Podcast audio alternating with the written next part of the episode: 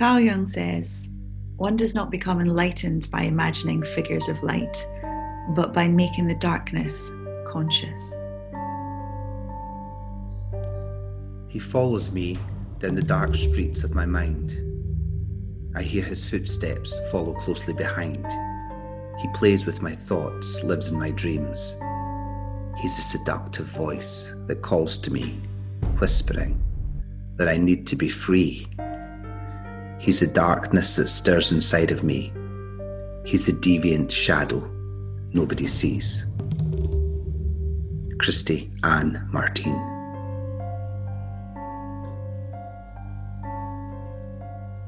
There's a start to a podcast.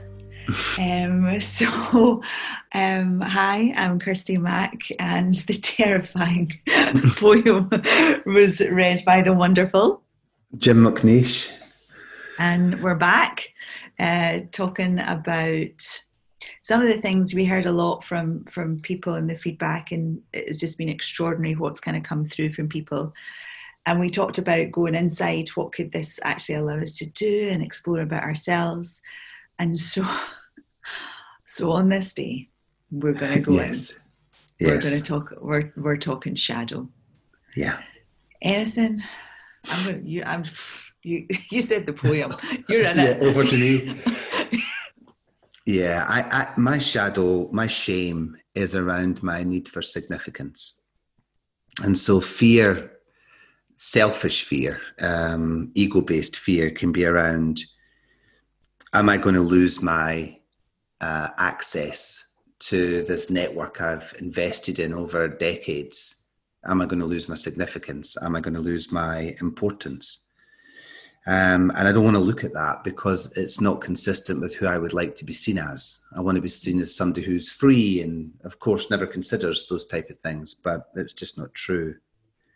Um, and so when I was confronted with the decision to uh, disband Quaich, um, my my bones did burn and psoriasis came up on the back of my hands. I didn't sleep for six days and I, I lost my appetite. And um, I went through that very early on. And I have to say, though, on retrospect, it felt like a purge. It felt like I'm really happy now. I feel like I've done a journey and I've looked at all the worst case and I did the worst thing that I didn't want to do. And I'm okay now. Um, I'm thinking about the future and I, and I feel like there is nothing haunting me that I have to look at. I kind of consider those things and I feel healthier and freer. And it's not that any of those things, when I look back, were less terrifying or horrific it was just that I've faced them, I've looked at them, I've seen them for what they are, and guess what? I still have a pulse, my heart's still beating, and I still have emotions that are excited about a preferred future. How about you, Kirsty? Anything? No, nothing actually. Um, but thanks for sharing. I really, I really appreciate your deep honesty. right, come on, Kirsty Max, Phil. Thanks for that. Oh, I am terrified of not being needed. I am terrified mm. of what feels like rejection for people that I've worked with before. You know, that sort of notion of non essentiality that just genuinely pierced my soul. Um, and and so I kind of I run a racket then of getting involved in lots of things. You know, I'm like, oh, it's yeah. okay. I'm the one. I'm I'm I'm here. I'm here. Yeah, I see that. Uh, yeah, I that that rejection terrifies the living bejesus out of me. Um, and yeah, I just think that that is something that I've really noticed in myself just now, and and and so I, I saw it lurking mm-hmm. in week in week one, the lurking, in week two, hi. Okay, I see you. I got you. Um, I'm with you. I understand, and um, it felt more expansive. It felt like, okay, I can see what you're doing, and just having to be and being a little bit playful with myself and the notion of, of it being there and um, rather than before it's like stay outside you know? We're inside you mm-hmm. stay outside. I'm like okay come on in. I get i get it.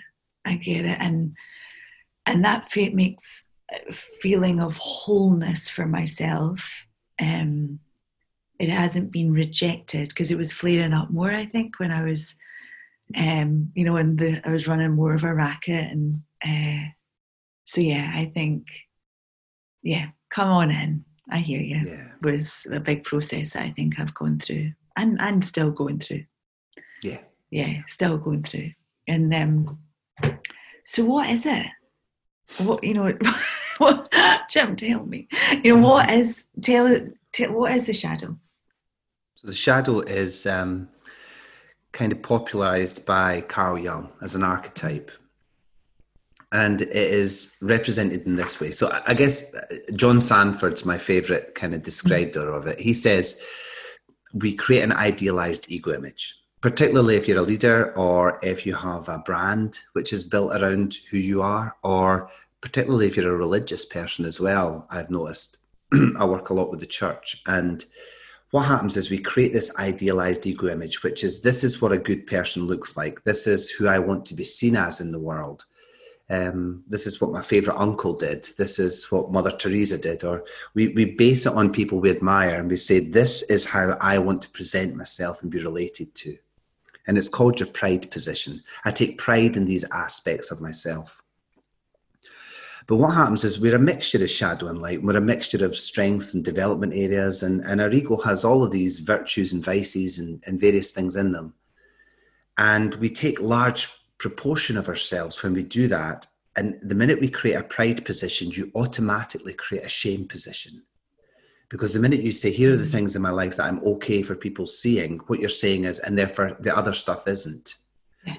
And then those other bits of us, which are important, vital, parts of a, a system of who we are, we ignore them, we shove them down, we neglect them, we feel hatred towards them, um, and we put them in this big sack called the shadow.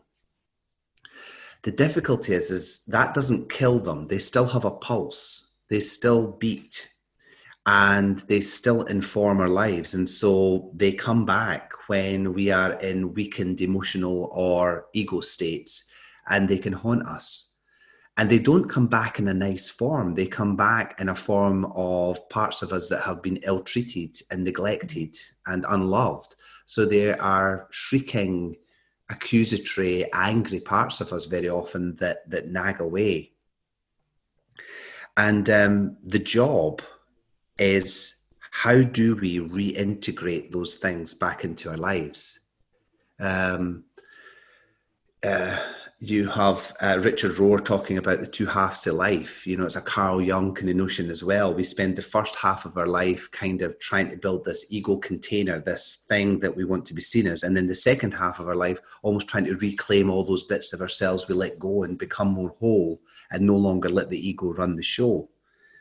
Um, and that's the work. The work is the reintegration, the bringing those things out the sack and into the light the steadily working our way back through reclaiming all our orphans. And we must do it gently and we must do it um, relationally. Um, Marie Louise von Franz is probably the one of the greatest proteges of Carl Jung's camp. And she says that the shadow is like any other human being with whom we must get along. Uh, sometimes you integrate it, sometimes you love it, sometimes even you continue to resist it but what you must never do is ignore it. Is because when the shadow is ignored or misunderstood, it is then that it becomes hostile. And I think at this time, people are working through shadow activity in themselves. This enforced isolation means that people are having to get those bits of themselves back out and have a look at them. And my advice would be do it gently, do it kindly, and just do it bit by bit because, and treat it like another human being, just steady um, and negotiate with it so that eventually you just become increasingly whole. That's that's really what it is. But I mean, you've come across shadow work, Kirsty. Like when you're doing shadow work in a, a leadership development um, capacity, um, how do you recognize it and, and what do you do with it? How long do we have? this is, I mean, shadow just feels like a. Let's think about you know rackets. That's probably the easiest way of exposing it is through rackets. And I often think of that movie, um, What Every Woman Wants, with Mel Gibson pre the breakdown. Um, and just he could listen into what people were thinking, that what females were thinking. I would love to do that in the boardrooms you know, and just see because you can see it as we observe it. You can see these people manipulating their environment to keep a complaint in place. You know, you can see this beauty. I mean, it's actually wonderful to watch if it wasn't yeah. so hurtful. I mean, it's just like, yeah. wow, you do that, and you know, they don't want their culture to get the bet to to get better because that would demand higher from them. Wow you know it might have be that they have to raise their standards and there's a there's a vulnerability in the shadow that it would be exposed and we can see you know this war the cold war just suits them better you know and, and I'm I, am seeing a lot more of that just now. And just i think this is kind of going like a snowstorm a snow globe and we've kind of shaken it up and all these rackets are just coming down and we can yeah. see it can't we? And just it is this is an exposing time for yes. us as individuals and for organizations. And you know we've all got our list of the organizations we want to work with now and we want to buy from now. We can see it. And right. and and projection you know there's which causes uh, well rackets cause relational difficulties. Projection causes relational difficulties. You know this is um was it you was it hector projectors you know there's a there's a few hectors out there that we've worked with you know those that we we um what we don't own in ourselves we project onto others. Yeah. And we think you know they are wrong. They you know goodness why everyone is so annoying. And you as a person is known by everyone else in the organization as angry man. You know it's just like it's like looking through you know if i've got my bright yellow top on if i've got yellow lenses and my glasses all of the time i will think the world is yellow.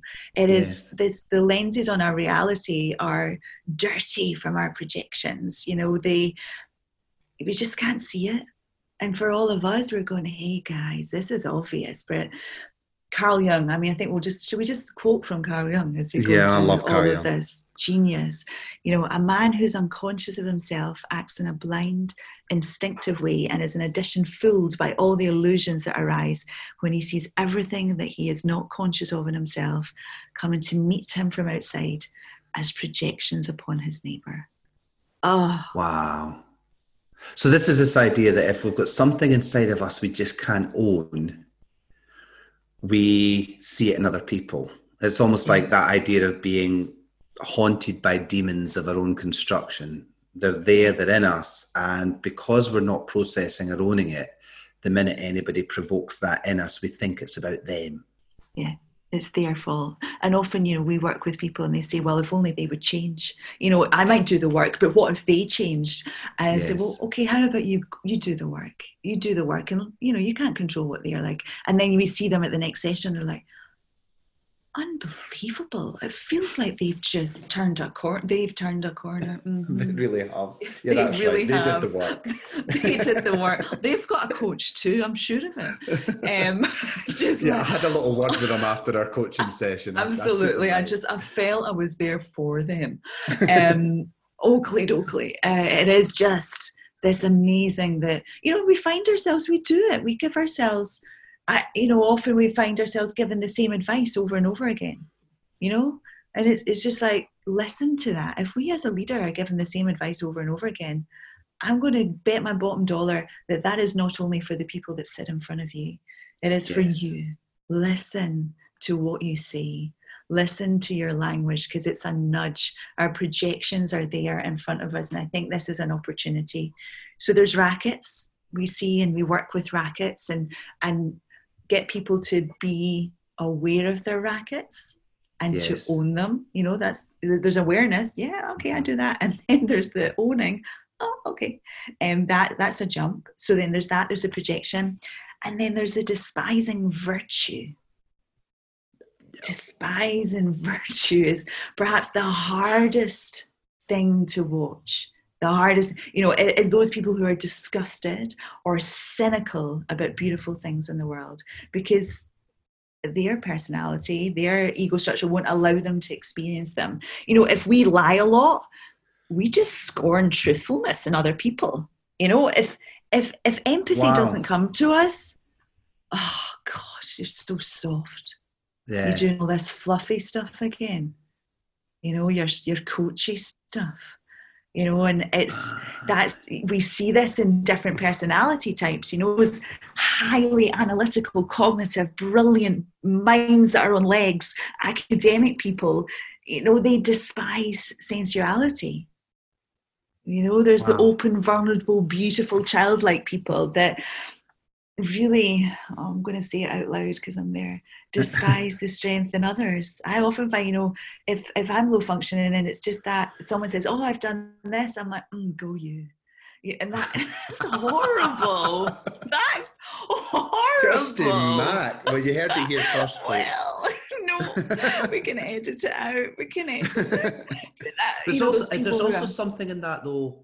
Is there something about that which builds into something more complex, which is so there's the initial thing, which is I can't be strong right now, so I resent it in you. Yes. There's also something in the nature of these folks who are open, who are vulnerable, that vulnerability is how they get access to other people. And if somebody is yeah. too strong, they think, I can't really get under your skin. I can't really get a relationship yeah. with you. And your strength is is then wrong, is evil, is a block. Yeah. I'm, I'm not yeah. going to call it strength anymore. I'm going to call it brittleness or defensive or harsh or something else. And then they project all that stuff on absolutely i feel like it's someone's just gone into a vortex you know oh you're so strong and it's just i it feels like their doors are shut and I uh-huh. and I don't have that access. I'm like, I just, yeah, well, okay, yeah. but there's other people.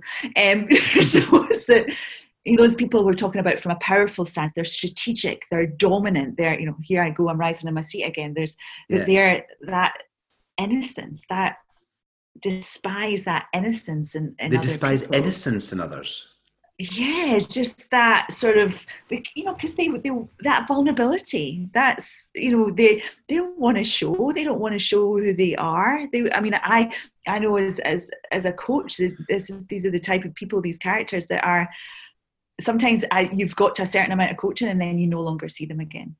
Yeah. Because they've ex- it's as if they have exposed themselves. It's like okay you've done your work you're out. I used to really struggle with that but i get it now. I get ah, so those leaders where I have employed all my top therapeutic counseling skills and they have purged themselves in front of me and then I never hear from them again. Uh-huh. It's kind of like they don't get to be innocent and they don't, they're cynical about the notion of that innocent transparency and, and therefore, and, and also potentially they don't really believe in it. Mm-hmm. You know, they don't really, so they think, Jim's dangerous now. He won't be innocent with this material. He's dangerous. He's got knowledge on me, mm-hmm. you know, and therefore I, I, can't just accept that maybe innocently he will have heard me as a human being.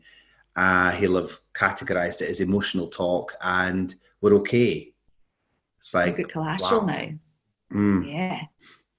You know, in those people that are are people that hold us, they hold us, they hold the organization, they're responsible, they're hardworking, they are they are the workers yeah. Um, just despise the freedom. Those people that just seem to flounce about as if they have not a care in the world.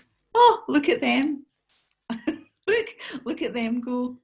Can you see my face going red during this conversation? Yeah, just shall we just move on? It's just like I'm feeling oh Batfink, my, my your wings have gone up like a shield of steel. Yeah. Um, now I used to work with somebody who was so emotionally free, like we'd be coaching together and during the breaks she would run into a field and and move her hands through the wheat and touch it and I'd be there with a cup of coffee at the window watching her thinking oh my goodness like give me a break you know and um, oh. she she was just she would and she was experimental with the groups she'd be like oh you've got this going on stand up and we're going to get people to hold your arms up and, and i'm like i am so embarrassed i am so embarrassed and I I love her to bits, but I was so embarrassed by it. But I, it's only when I really got clear on this that I resent her emotional freedom because I don't Mm. have it. Mhm. It's like I'm thinking about the program, the timings, who's on it, what their capacity is for cynicism, how other people might be despising it, and I'm kind of sharing in with that. I'm in that place. And actually, she flows through this beautifully and has a tremendous experience and still great success. And I realized the problem is not out there, it's not with Mm. her. It's entirely my resentment of her freedom. Yeah. I just I can see her, and and that you know those people who are, are the, the F word is not an option to them. You know they don't talk about failure; it doesn't fit in their mouth. Success, competitiveness, logical. You know they are their worst thing is to be rejected. You know they they would hate that, and so vulnerability is something that they would despise in other people. It's just because that would that that for them is just an opportunity to oh to to be sorry i'm, just shivering. Oh, yeah, yeah. Yeah, nothing going on there, Kirsty. no i hate the word i even hate the word vulnerability. I can't Yeah. say it. I can't say it Yeah. just Because it Yeah, equates I- to weakness yeah. and the possibility of Yeah. failure. hell no no and, you know i mean i experienced it when i got divorced i didn't tell anyone for a year. I- there's no way I couldn't be that person. I, I, I told him, but like, I didn't think. That's good. Through a lawyer. Yeah. yeah, I'm going going for some milk. Um, but I just, I that for me to express that vulnerability, to express Yeah. no, no, Because you equated the end of your marriage to a failure rather than the fact marriages just break down. Of course, it's not a failure. It's a Huge. it's a complex emotional relational thing that there was a discovery that it's not working. But rather than that, you just reduced it right down to I failed at this. Hundred percent. I remember even coaching a Oh. client who had gone through divorce, and I couldn't say the word. And I said, "How long have you been? how long have you been? uh, how long have you been unmarried?" I could not. I mean, I've got sixty-eight cousins, right? It's not in. It's, this is not in our narrative. So this Yeah. is, you know, I was the first person in our family to go through this. It was not in our story, and so this was failure. 144 size font, bold, underlined. Big stuff. For, uh, that was huge for me. It's not easy. It's not an easy walk. But I And yet think here you is- are. But here you are being vulnerable. What what what shift what is shifting in you? I guess we never arrive. But No. what is your progress that allows you to now say, I felt ashamed of failure. I know that that's illogical. I know that's not a strong way to think. But what is it that's moved you to a place of embracing some of those more traumatic sides of your shadow to actually st- allow them to be part of you and even to be part of your humor? Kirsty, what's, what's been the move? it's respecting it. You know, Carl Jung says 90% of the shadow is pure gold, is to know that it's not to dualize it and to, I think, and to be, like you said, about being kind with it and, you know, not to go at it too hard and, and really, you know, I, we've known, both known people who've gone into shadow work and, and scared themselves and, and caused trauma. Um, Yeah. It was it was a slow process. It was a little bit at a time. You know, I said I didn't say to anyone for a year.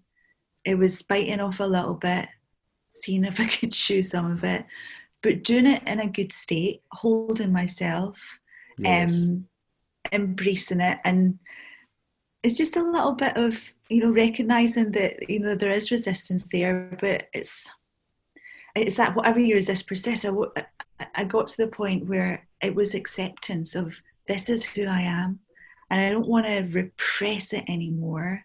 yeah. I want to say, hey, it's okay. I it is it's it's all right. All of me you gets know? to show up. You yeah, here is all of me, and it's broken, and it's fragmented, and it's it uses humor well, but has a massive defense mechanism. Sure. Um, but definitely this hey, this is who I am, and and it's all right. Aye. just like everybody else. Yeah. Yeah. Okay, yeah. everyone. So there's my coaching session for the day. Thanks, Kirsty. Um, because it isn't easy. I think, particularly for powerful leaders, you know, when we look at what's emerging in leadership with us, mm-hmm. what are we going to expect from our leaders? It's not necessarily that they all have to get to that place of total vulnerability or transparency. I mean, uh, uh, uh, or with everyone, but I think maybe they just need to notice that they have actually created a lot of idealized ego image in themselves. You know, mm. you you get to a certain place in organizations where you get promoted based on affiliation rather than merit. And so you've learned how to politicize, um, you've learned how to play the game, you've adapted your character to the power rules and so these people are deeply, deeply invested in their idealized ego image, and they are not motivated one iota to go digging around in all the parts of them that they left behind in order to nurture that part of them. Mm. And that's the wholeness work. And I wonder if that's the work that um, new systems might be requiring from us. Because it, it's changing, isn't it? You know, it feels like there's, we need a different kind of leader for the new cultures that are emerging. You know, we need different conversations. We need to acclimatize our egos to it. Those, actually, some of those egos, structures, those stances, those defense mechanisms are not required for right now. No. You know, it's about you know let's let's share, let's be responsible together. Let's inclusion and you know we had a diversity and inclusion agenda. Bring it Mm-hmm. This is mm-hmm. the time for inclusion. This is the time for tougher dialogue. We've heard a lot from people about straight talk and all the feedback that we're getting through. This is, there's just a myriad of conversations, a spectrum of conversations that could exist before us that I don't think we've been tapping into. Yes. I have been delighted in hearing the conversations that are coming through. And this is a time and hear it people and there's definitely some personality types. This is a time for complete transparency. You know, this might be a time where organizations are not going to look for singularly ambitious, commercially obsessed leaders, you know, because not all of those organizations are actually going to survive this. Wow. I, and, you know, there's the kind of, there's, there's the stick, you know, which is, you know, we're maybe going to have to get into that or we're going to get ourselves into scrapes again. Mm-hmm. But there's also the carrot, which is it's just worth going for. Mm. Like anytime you've done any deep work on yourself, like I, I've noticed that when we're running three day events and we come to the shadow piece or we come to the, the bit where we're going to discuss rackets or what's going on inside you that you wished wasn't. And we always give people lots of choice, you know, we don't drag them through their stuff. But those who put a toe in the water and decide to go for it, I always notice on the back side of it, they're right up for a laugh, for fun, they're lighter, there's a humour, but also other areas of their life open up into new vistas, into uh, different fields that they can explore in. And um, I think that it returns us back to a whole sense, a bit more of who we really are and I think it opens up a, a, a, space. One of the areas, in a very practical, physical sense, I, was working with a leader uh, in the last two or three months, and he was entirely cognitive, and his career and books and various things are all based on being in his head and, and how well he thinks things through. And as he was Uh, uh, brave enough to talk about something that was going on for him, I took him into his body and I asked him to describe his body sensations as he was going through it. And it was like a whole new world opened up for him. It was like, wow. And he, it took him about three minutes to complete on what he'd been wrestling with for weeks. And suddenly he just completed it. And that was a whole new field that opened up to him just by being prepared to confront some of his shadow he realized that his body could actually do quite a lot of the work for him. And that that little 10 cent computer behind the eyes didn't have to do all the work. And i think that we're going to have to walk in new fields as a business world and as a, a, commercial world and as a market. We're going to have to actually look at new ways of doing things. We need leaders who have that level of flexibility and willingness to walk into those new spaces and actually tackling their own shadow first could well be the gateway. Yeah, I mean, we say a lot that the greatest leaders you'll ever work with are those with a level of self awareness. And I think these people are going to be are, are, we need strength now and on the other side of this and it's going to be the leaders that do this work. It's going to be the leaders that and because i think there's a lack of tolerance now. You know these new cultures yeah. we're going to sniff it out. We're going to say hey we see you. You don't see yourself but we see you. And, yeah. and so if people are quicker to go with their shadow um, and be honest with themselves and be honest with other people I, I think they're they're the people that this is a calling for them. You know but and actually, is there a problem?